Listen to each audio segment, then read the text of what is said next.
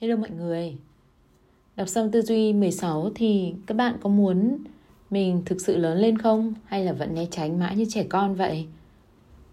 Tóm lại, thời điểm duy nhất mà bạn đang thực sự lớn lên là lúc mà bạn không cảm thấy thoải mái. Vậy từ giờ trở đi, hãy bạn cảm thấy không thoải mái thì thay vì rụt đầu vào chiếc mai rùa có tên vùng thoải mái như trước đây bạn đã từng làm, hãy tự khích lệ bằng câu tôi phải lớn lên và tiếp tục tiến lên phía trước. Nhớ các bạn nhé! Và nhớ rằng chưa có ai chết vì không thoải mái, nhưng hơn tất cả mọi thứ cộng lại, việc sống dưới bóng chiếc ô thoải mái đó đã giết chết nhiều ý tưởng, chặn đứng cơ hội, ngăn cản hành động và trì hoãn xu hướng phát triển của con người.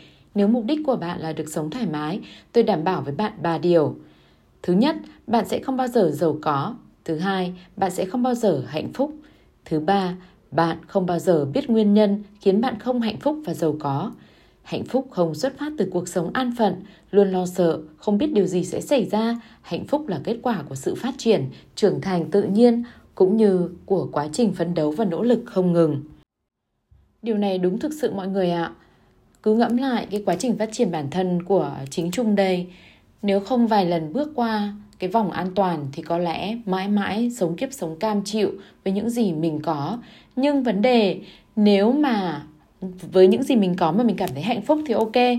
Nhưng đây là một cuộc sống cam chịu, chấp nhận bởi vì sợ hãi, hèn nhát, không dám bước ra khỏi cái vòng an toàn.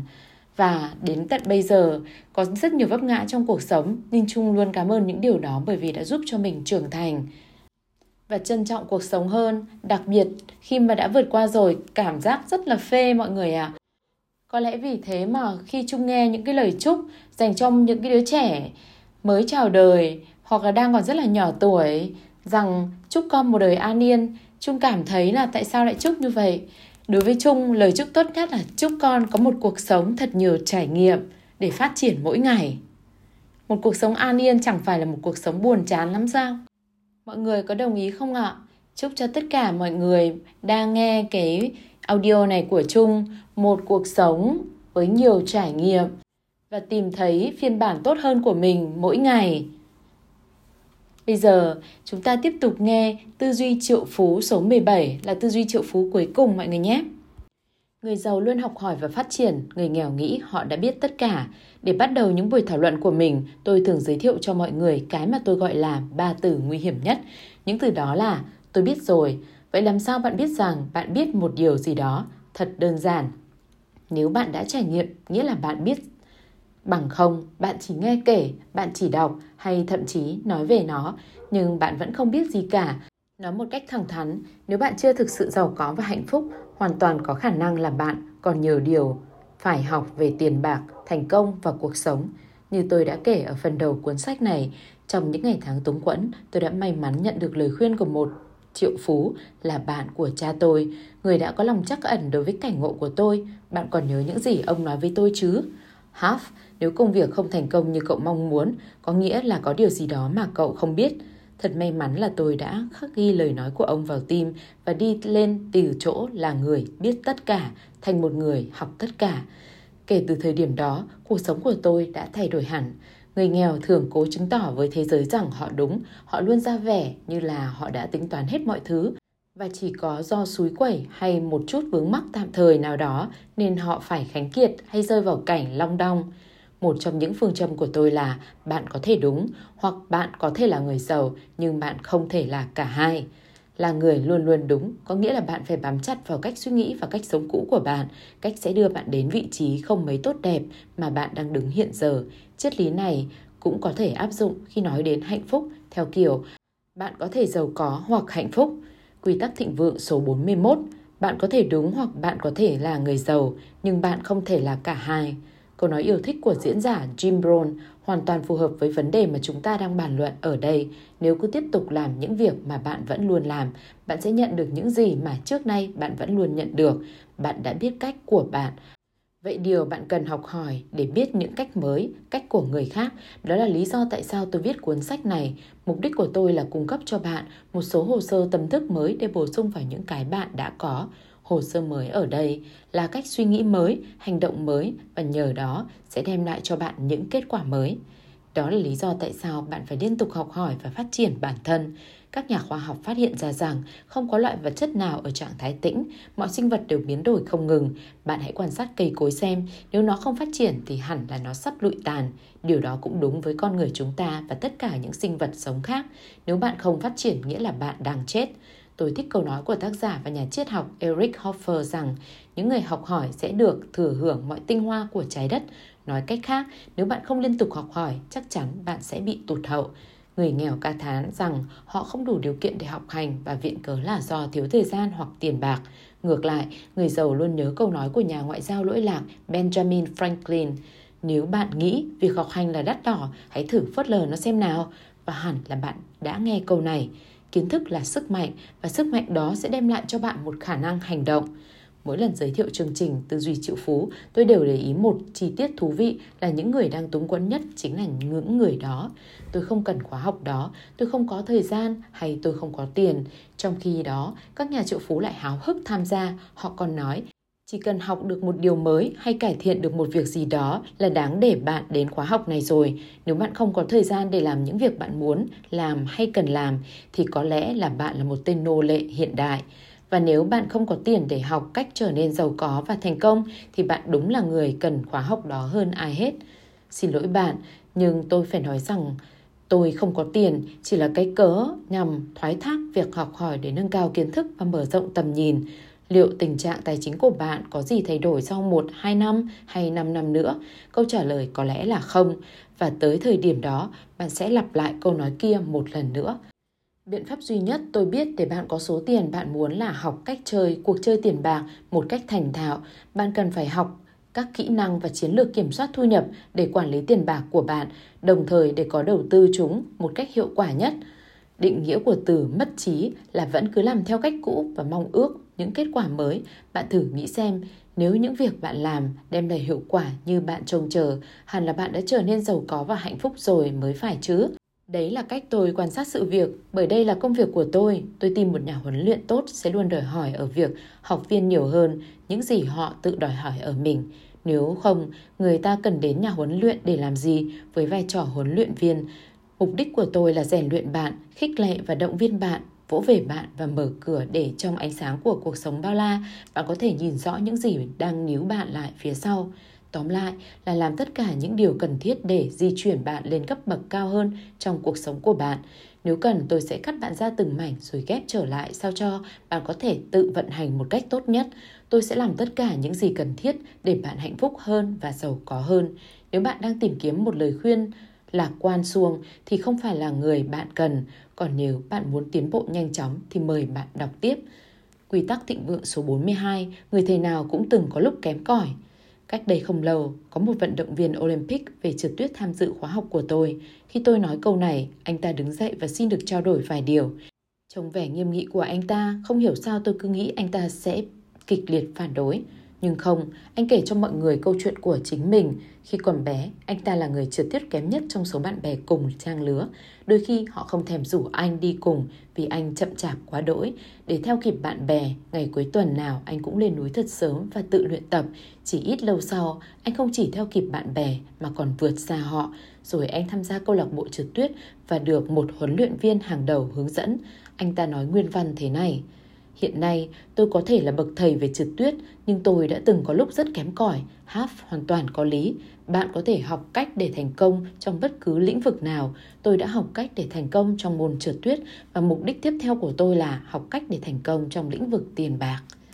Không ai vừa sinh ra là một thiên tài về tài chính, người giàu nào cũng phải học cách chiến thắng trong cuộc chơi tiền bạc và bạn cũng có thể làm như vậy. Hãy nhớ câu khẩu hiệu, nếu họ có thể làm điều đó, tôi cũng sẽ có thể làm điều đó.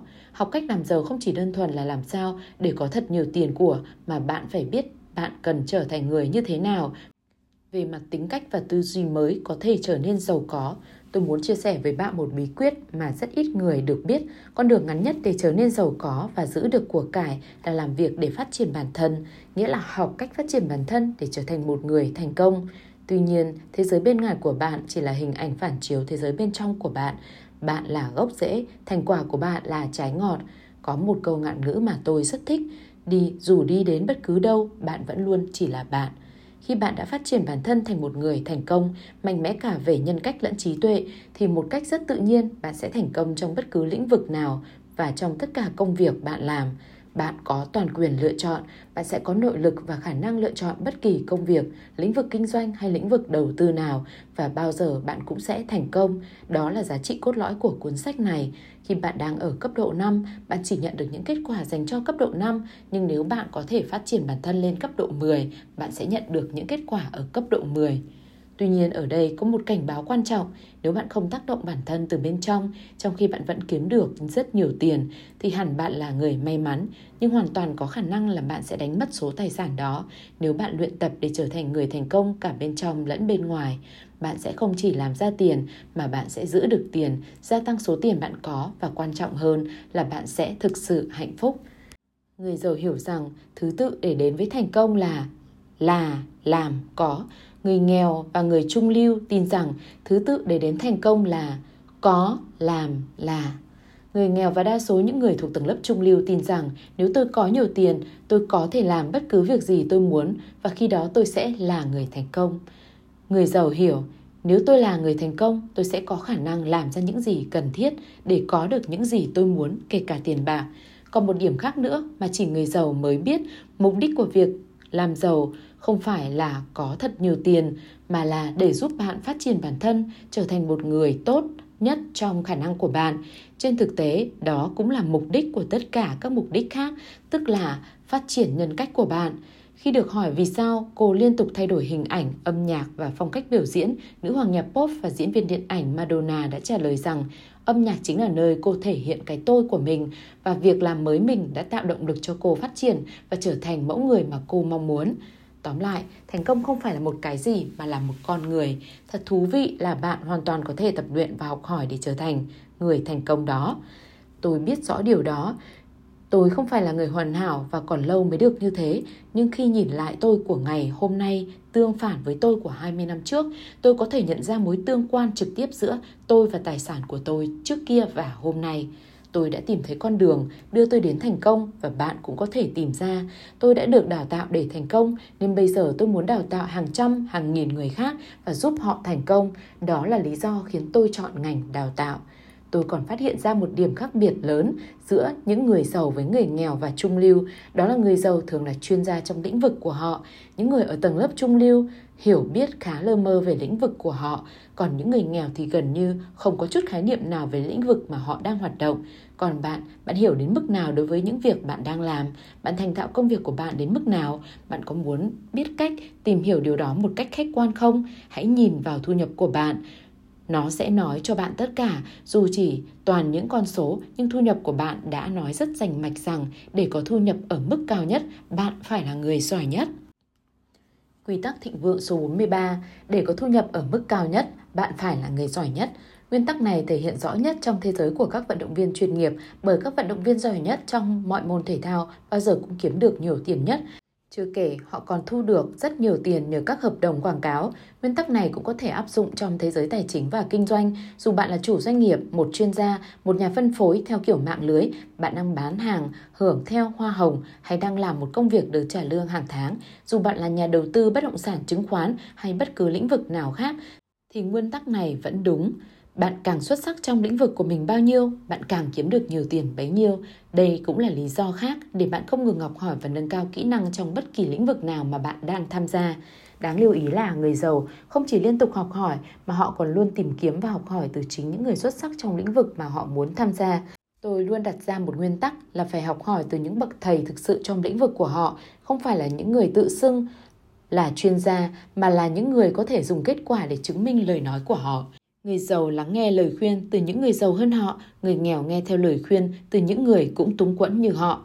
Mới đây, tôi có cuộc gặp với một nhà đầu tư ngân hàng. Ông ta đề nghị tôi bỏ ra vài trăm nghìn đô la để cùng ông khởi động một dự án kinh doanh mà theo ông là rất khả thi. Ông ta còn bảo tôi gửi cho ông ta bản kê tài chính để ông xem và tư vấn cho tôi cách quản lý tiền bạc. Tôi nhìn thẳng vào mắt ông ta và nói, xin lỗi, nhưng ông không làm ngược đấy chứ. Nếu ông muốn tôi thuê ông quản lý tiền cho tôi thì ông phải gửi cho tôi bản kê khai tài chính của ông chứ. Và nếu ông không giàu lắm cũng không sao. Người đàn ông đó giật mình và không nói được gì. Tôi đoán là chưa ai yêu cầu ông cho xem bản kê khai tài chính như một điều kiện để đầu tư cùng với ông ta. Buồn cười thật, nếu bạn muốn chinh phục đỉnh Everest, liệu bạn có thuê một hướng dẫn viên chưa hề lên đến đỉnh núi không? Hay bạn tìm một người đã leo vài lần và biết tường tận chính xác từng mét đường? Tôi đề nghị bạn quan tâm một cách nghiêm túc và dồn toàn bộ năng lượng vào việc học hỏi không ngừng. Đồng thời, phải tận trọng khi chọn người để thọ giáo hay xin lời khuyên. Nếu bạn học hỏi từ những người đang bị khó khăn tài chính dồn đến cảnh khốn cùng thì dù họ là nhà tư vấn, nhà huấn luyện hay nhà hoạch định tài chính thì họ cũng chỉ có một điều để dạy bạn, đó là cách để phá sản. Nhân đây tôi khuyên bạn nên cân nhắc việc thuê một nhà huấn luyện về thành công cá nhân. Một nhà huấn luyện giỏi sẽ giúp bạn đi đúng hướng trong quá trình thực hiện những gì bạn đã nói bạn muốn làm. Một số nhà huấn luyện được mệnh danh là nhà huấn luyện phong cách sống, nghĩa là họ có khả năng xử lý hàng loạt vấn đề liên quan đến cuộc sống của bạn, trong khi một số nhà huấn luyện khác chỉ đi sâu vào một chuyên ngành nào đó, chẳng hạn thành tích cá nhân hay thành tích nghề nghiệp, tài chính, kinh doanh, các mối quan hệ xã hội, sức khỏe, thậm chí cả tinh thần. Tuy nhiên, trước tiên bạn hãy tìm hiểu rõ tiểu sử của nhà huấn luyện mà bạn muốn thuê để đảm bảo rằng họ đã thực sự thành công trong lĩnh vực mà bạn quan tâm như việc luôn tồn tại những con đường chắc chắn sẽ dẫn bạn leo đến đỉnh Everest, bao giờ cũng có những phương thức và chiến lược hữu hiệu giúp bạn có thu nhập cao, đạt được tự do tài chính và tạo ra của cải một cách nhanh chóng. Vấn đề còn lại là bạn phải quyết tâm học hỏi và sử dụng những phương thức đó. Đến đây bạn đã hiểu vì sao tôi tha thiết đề nghị bạn dành 10% thu nhập cho tài khoản đào tạo. Hãy chỉ sử dụng số tiền này cho các khóa học, mua sách, băng đĩa hay những chương trình đào tạo khác nhau, có thể thông qua các hệ thống giáo dục, chính quy, các trung tâm huấn luyện tư nhân hay thuê nhà huấn luyện riêng. Bất kể bạn chọn phương án nào thì tài khoản đào tạo này cũng luôn có đủ tiền để bạn học hỏi và phát triển. Bạn sẽ không còn lặp lại điệp khúc của người nghèo, tôi biết rồi nữa bạn càng học hỏi được nhiều, bạn sẽ càng có thu nhập cao và bạn càng có nhiều tiền để gửi vào tài khoản của mình tại ngân hàng. Tuyên bố, bạn hãy đặt tay lên ngực và nói, tôi cam kết không ngừng học hỏi và phát triển bản thân, rồi đặt tay lên chán và nói, tôi có tư duy triệu phú. Những hành động của tư duy triệu phú. một Quyết tâm phát triển bản thân bằng cách mỗi tháng đọc ít nhất một quyển sách, nghe một băng cassette hay đĩa về giáo dục cá nhân hoặc tham gia một khóa học tài chính, kinh doanh hay phát triển cá nhân. Kiến thức của bạn sẽ được nâng lên cùng với sự tự tin và thành công của bạn. 2. Hãy cân nhắc việc thuê một nhà huấn luyện cá nhân để hướng dẫn bạn đi đúng lộ trình. 3. Hãy tham gia khóa học tư duy triệu phú sự kiện kỳ diệu này đã tác động và làm thay đổi cuộc sống của hàng chục con người và cũng sẽ thay đổi cuộc sống của bạn. Hết tư duy triệu phú số 17